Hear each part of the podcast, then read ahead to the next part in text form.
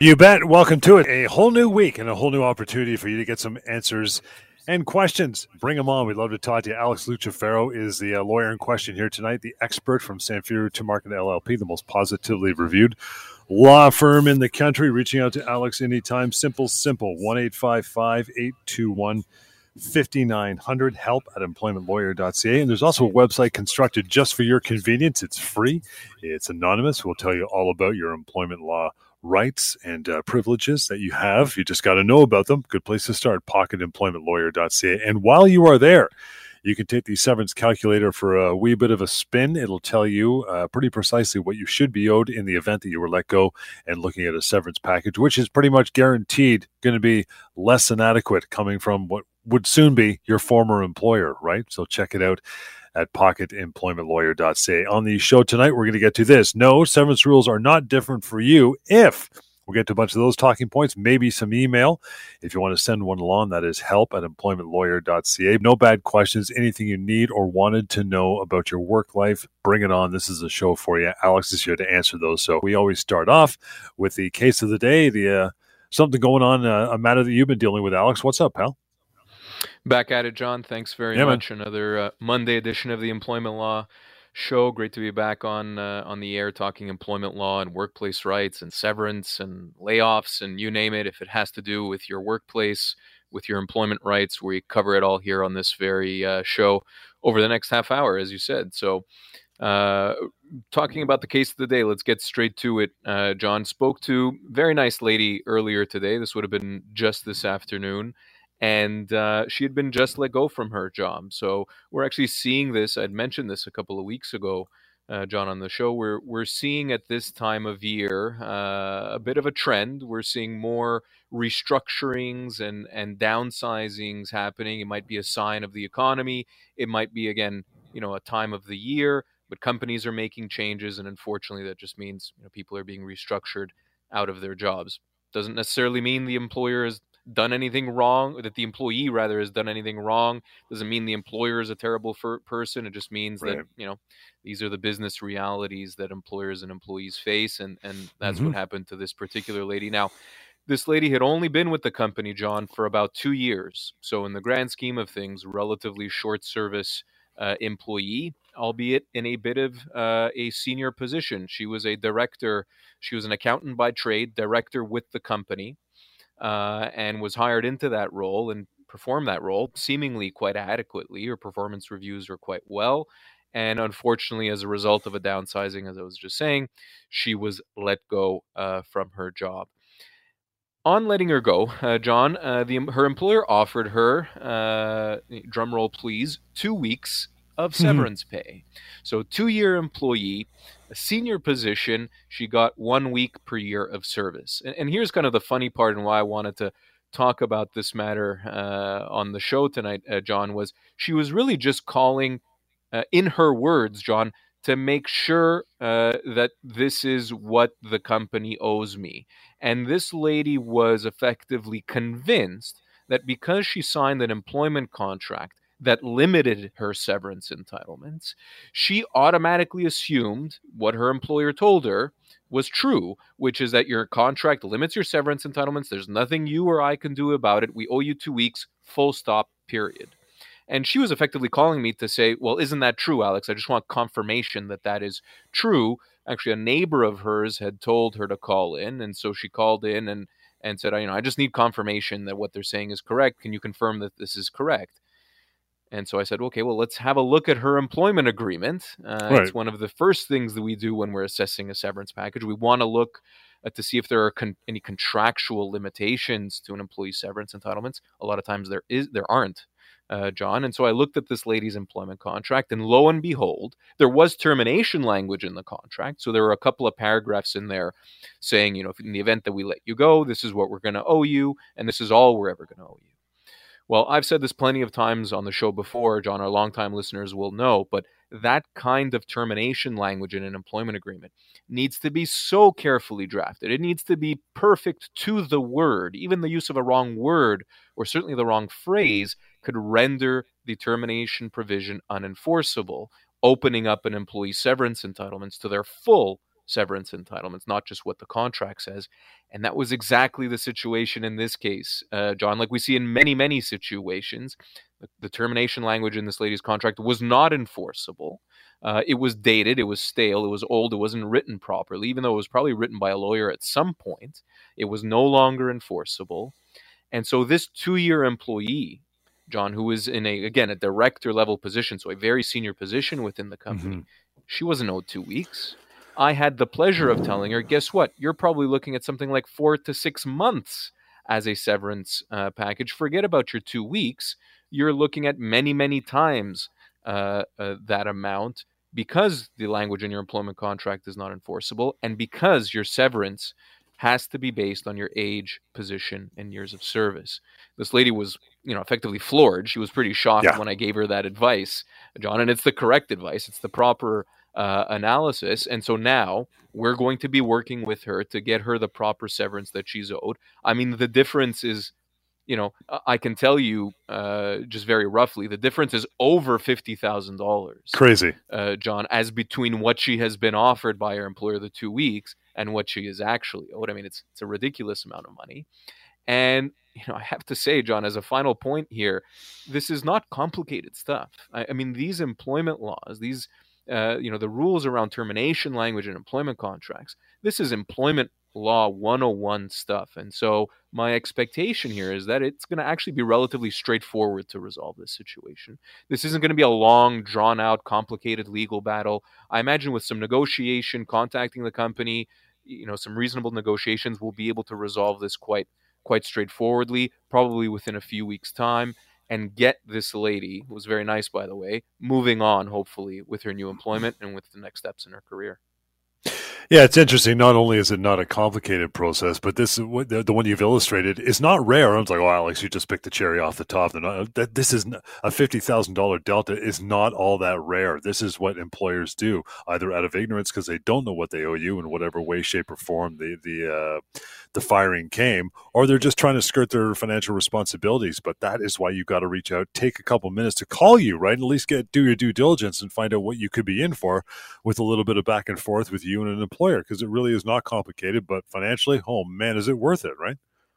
Yeah, that's absolutely right. And to add one more point onto that, she was effectively assured by her employer that the employment agreement limited her severance entitlements to 2 weeks, only to then find out. And again, I don't think that's necessarily purposeful, John. I think the employer just doesn't know what it doesn't know. Sure. And that's that their contracts are not enforceable. So, you can't rely necessarily on the word of the employer. You need to speak with an employment lawyer to make sure that the severance you're being offered is reasonable. And even sometimes when it looks reasonable, it isn't. And that's why those conversations are so important. No, severance rules are not different for you if we'll get to those talking points. But first, we've got to grab a quick break with the Employment Law Show right here. Stand by. It's so good to have you along with us here this evening. Alex Lucifero is our guy. He's our lawyer partner, Samfiru Tumarkin LLP. Just happened to be the most positively reviewed law firm in the country, reaching out beyond this half hour. We do 4 nights a week is 1-855-821-5900 to call Alex anytime. Help@EmploymentLawyer.ca. You also have the option of Pocket Employment Lawyer.ca. Lots of information there, severance calculator, and more contact. That is all free and anonymous, by the way. Okay, so we got a couple calls lined up here, Alex, in just a minute or two. Want to get into our topic for the day. No, severance rules are not different for you if. Let's get to some of these. Number one, if your employment is federally regulated, like banking, what I do, telecommunications, railroads, so on and so forth. Val, what do you think? Yeah, that's exactly right, John. So it's important to keep in mind in Canada that there are effectively two different classifications of employees. There are those employees, and this is the vast majority of employees now, that are provincially regulated. And so it is the law of the province that you reside in and that you work in ultimately that governs kind of the basic employment standards that employers have to abide by. So in Ontario, for example, we have the Employment Standards Act, which is the piece of legislation that governs provincially regulated employers. And we have, under that legislation, of course, things like minimum wage and vacation and overtime pay, certain minimum rules about severance as well. There is another classification, John, and those are, as you just mentioned, federally regulated employers. So these are employers and employees that fall not under provincial employment standards legislation, but under the Canada labor code. So the Canada labor code is a federal piece of legislation that also has for these employees in banking, in telecommunications, airlines, transportation companies that go between provinces or internationally, et cetera, et cetera. There are a couple of other industries. Those employees are again federally regulated under the Canada Labor Code. And here's the point that's important when it comes to severance, John, which is that the severance rules that you and I discuss every week that are based on an employee's age, position, and years of service do not change. It doesn't matter whether you are provincially or federally regulated. The name of the game remains the same, and that is that severance is going to be based, again, whether you're federally or provincially regulated, going to be based on your age, position, and years of service. The older you are, the longer you've been with the same company, the more senior your position is, the more severance you're going to get. Severance, generally speaking, could be as much as 2 years of pay. Sometimes it's a little bit more than that for longer and more senior employees, but generally that's the cap on a severance, and it's going to be significant. It's not just going to be a couple of weeks per year of service. So again, whether you're in the banking industry or telecommunications or any other industry for that matter, the severance rules remain the same. I want to talk to John. Thanks for standing by for a moment, John. How are you? What's your question? Yeah, my question is pretty straightforward. I really love the show. I find it fascinating. Thanks, quickly, man. Oh, no problem. Very quickly, if an employer enters into a contract with an employee, like in the previous example, and it was written by a lawyer at the time, the employment agreement was written with the language of the time that was appropriate at the time. And both the employee and the employer understand the contract and they've signed it. What recourse does an employer have? Because, everybody's just, working within that contract in the spirit of it. And, what protections are there for employers really at this point in time? Because if it was written back then, let's say, and it was written properly for the law back then, and you can't go back and say, well, the law has changed now or the writing needs to change. What can an employer do? And is it even worth having an employment agreement if this can happen to every employer?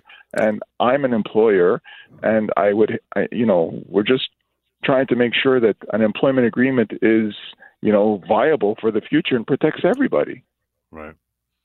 Yeah, it's a good question from an employer's point of view, John. And listen, it's obviously not the first time we've heard similar points made and had similar questions asked by an employer. And listen, the practical answer to that question is really, as an employer, you should be doing your due diligence, I would say once per year, or alternatively, you should have a relationship with an employment lawyer that kind of keeps you up on changes in the law, and make sure that your employment agreements are enforceable.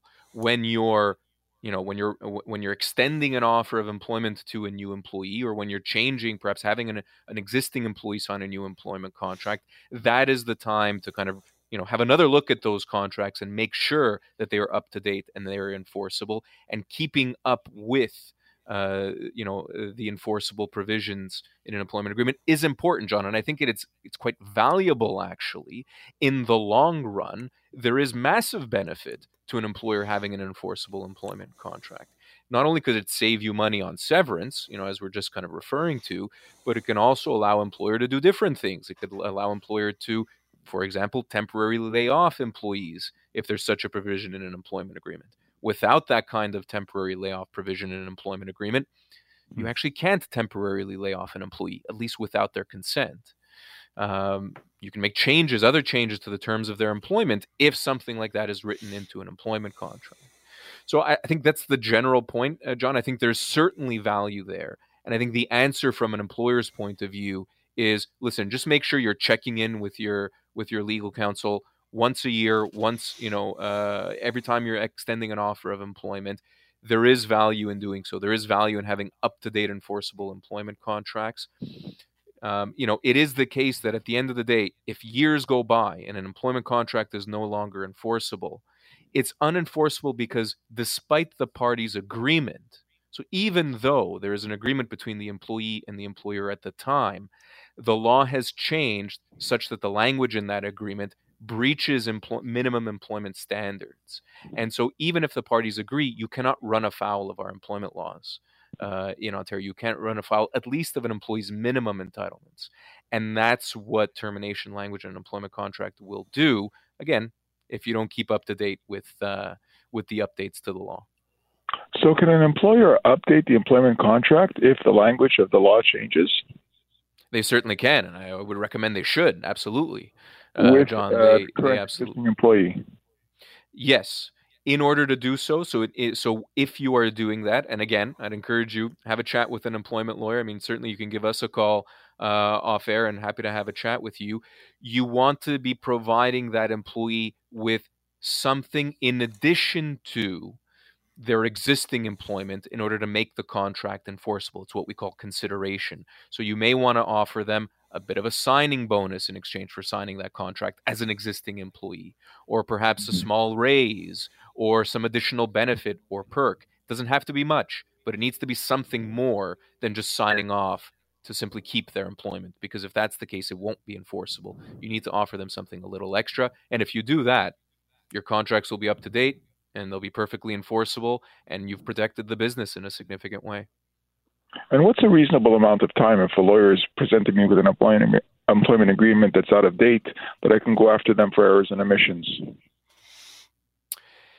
Yeah, well, limitation period on most matters is 2 years, John, so that's probably the general answer. It also depends, of course, on what the state of the law was at the time. Certainly, if you were presented with an employment contract or a termination clause that was unenforceable to begin with, right? I think that would be problematic. If the law has changed since then, well, then we'd have to look perhaps a little bit more deeply into the nature of the relationship, and there might be some liability there, there might not, but perhaps a conversation worth having off air, John. If you want to give us a call, feel free to. More than happy to have a chat with you on this off air and get into more detail on it.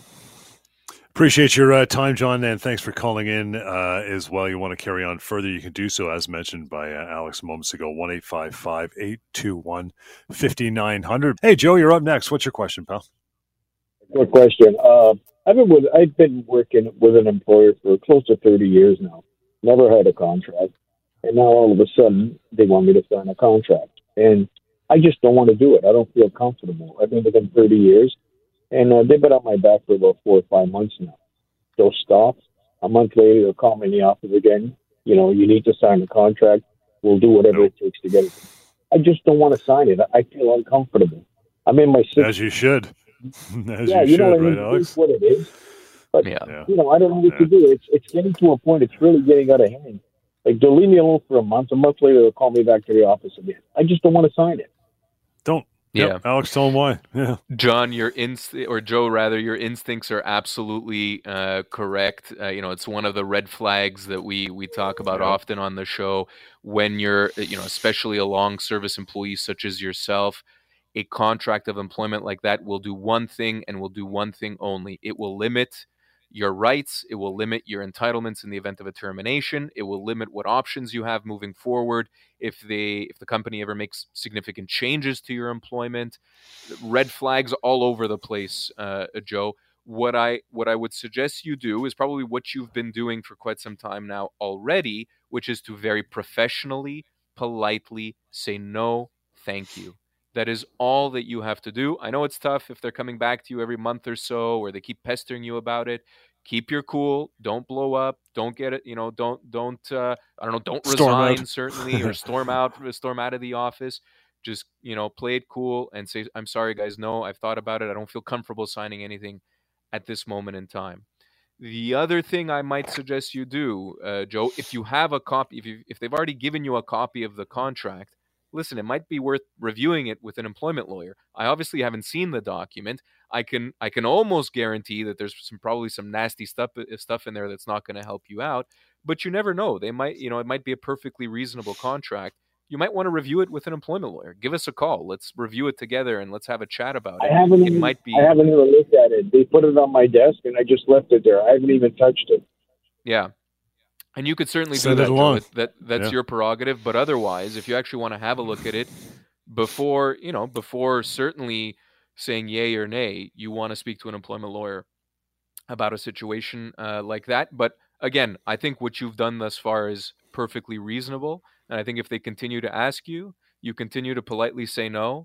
And that's that. You have every right to refuse a job offer like that, or a job employment contract like that. Keep in mind, Joe, I mean, at one point, they may very well say, listen, Joe, either you sign or we're letting you go, at which point your severance entitlements would be significant, obviously, but it may end up costing you your job. If you're okay with that, then there's no problems at all.